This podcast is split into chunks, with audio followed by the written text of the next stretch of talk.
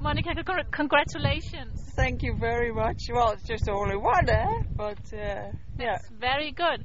How do you feel right now? I feel great, except for the rain. But Yeah. I mean, hole 30 was really, really amazing with the hole in one because I hit and it felt really good and it went the right direction, but it needs to go over a rock. And then we lost the ball. We saw one bounce, and then I thought it will go over the green, and then it was in the hole because they said, "Well, have a look in the hole because it might be in the hole." I said, "No, don't be silly. It's not in the hole." And then we looked, and it was in the hole.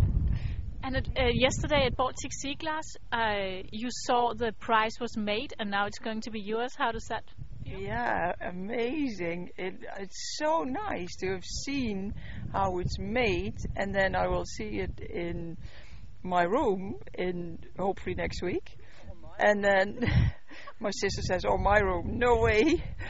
And then it's amazing to know how it's made, and you were there with the feeling, and then you hit the hole in one, the memory. I'll never forget that.